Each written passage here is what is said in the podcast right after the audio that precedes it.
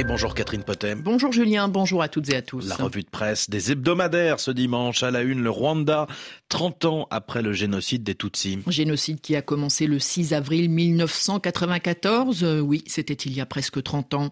À cette occasion, l'historien Vincent Duclerc publie La France face au génocide des Tutsis et répond aux questions du magazine Le Point.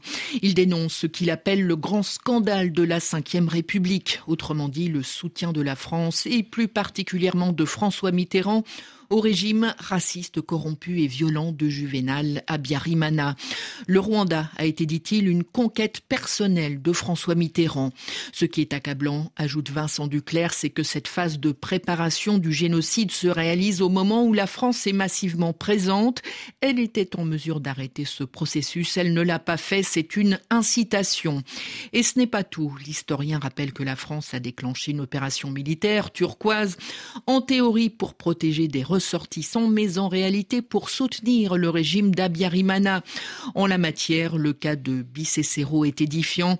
C'est un village d'altitude où des milliers de rescapés se sont réfugiés. Le Point a rencontré deux des rares survivants, Edmond et Faustin.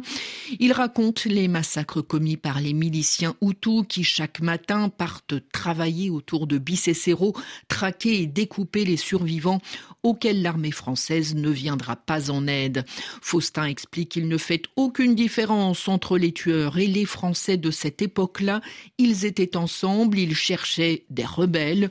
Pourquoi sont-ils venus ici sans arrêter le génocide? Pourquoi se lamentent-ils À la une des hebdomadaires également cette semaine, la nomination de Gabriel Attal. Le nouveau Premier ministre français est partout, ou presque, et les hebdomadaires commentent sa nomination avec plus ou moins de complaisance. Pour l'Express, par sa jeunesse, par son parcours, par ses récentes décisions au ministère de l'Éducation nationale, Gabriel Attal incarne les prémices, le fameux élan réformateur qui, au fil des quinquennats, n'a eu de cesse de se cogner aux crises et aux freins qu'elles induisent. Le Point voit en lui un dauphin et publie des photos de Gabriel Attal enfant ou avec ses frères et sœurs grimaçant et riant dans un photomaton, des clichés sans aucun doute fournis par le principal intéressé. Le Point qui va jusqu'à décrypter le style du Premier ministre, la mèche de cheveux du gendre idéal, la montre du papa trop tôt décédé, l'iPhone dont le fond d'écran est une photo de famille. L'Obs de son côté ne semble pas avoir cédé au charme de Gabriel Attal. Pour l'hebdomadaire, il s'agit ni plus ni moins que de faire du vieux avec du neuf, car Gabriel Attal, fidèle parmi les fidèles, parfaite incarnation du macronisme, n'est le gage d'aucun changement de cap, mais bien d'une continuité totale. Et l'Obs enfonce le clou. La marge de manœuvre de Gabriel Attal, condamné par la toute-puissance macronienne à tenir le rôle d'un super porte-parole, apparaît quasi nul.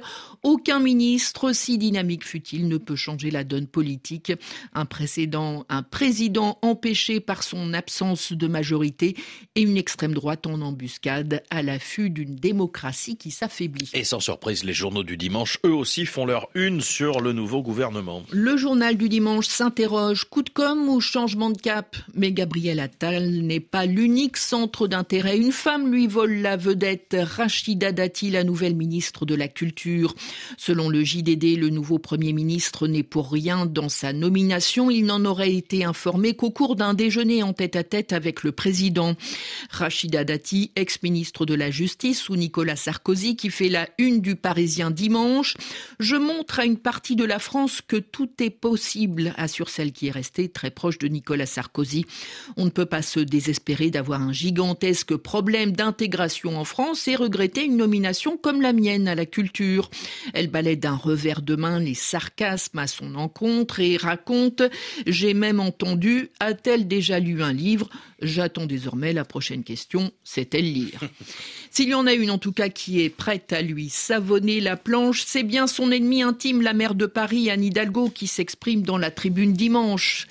À la question Êtes-vous surprise par l'entrée de Rachida Dati dans le gouvernement Attal? Elle répond Comme tout le monde, mais peut-être moins que les acteurs de la culture, à qui, du fond du cœur, je souhaite bon courage. Les deux femmes s'opposent depuis des années au Conseil de Paris, où Anne Hidalgo accuse Rachida Dati d'avoir fait entrer l'injure, l'insulte, la provocation permanente. Ce qui est désormais en marche, accuse la maire de Paris, c'est la trumpisation de la culture et de l'audiovisuel public Un beau programme pour 2026. Allusion aux prochaines élections municipales où les deux femmes pourraient s'affronter dans la conquête de Paris. Ça promet. Catherine Potet, merci beaucoup.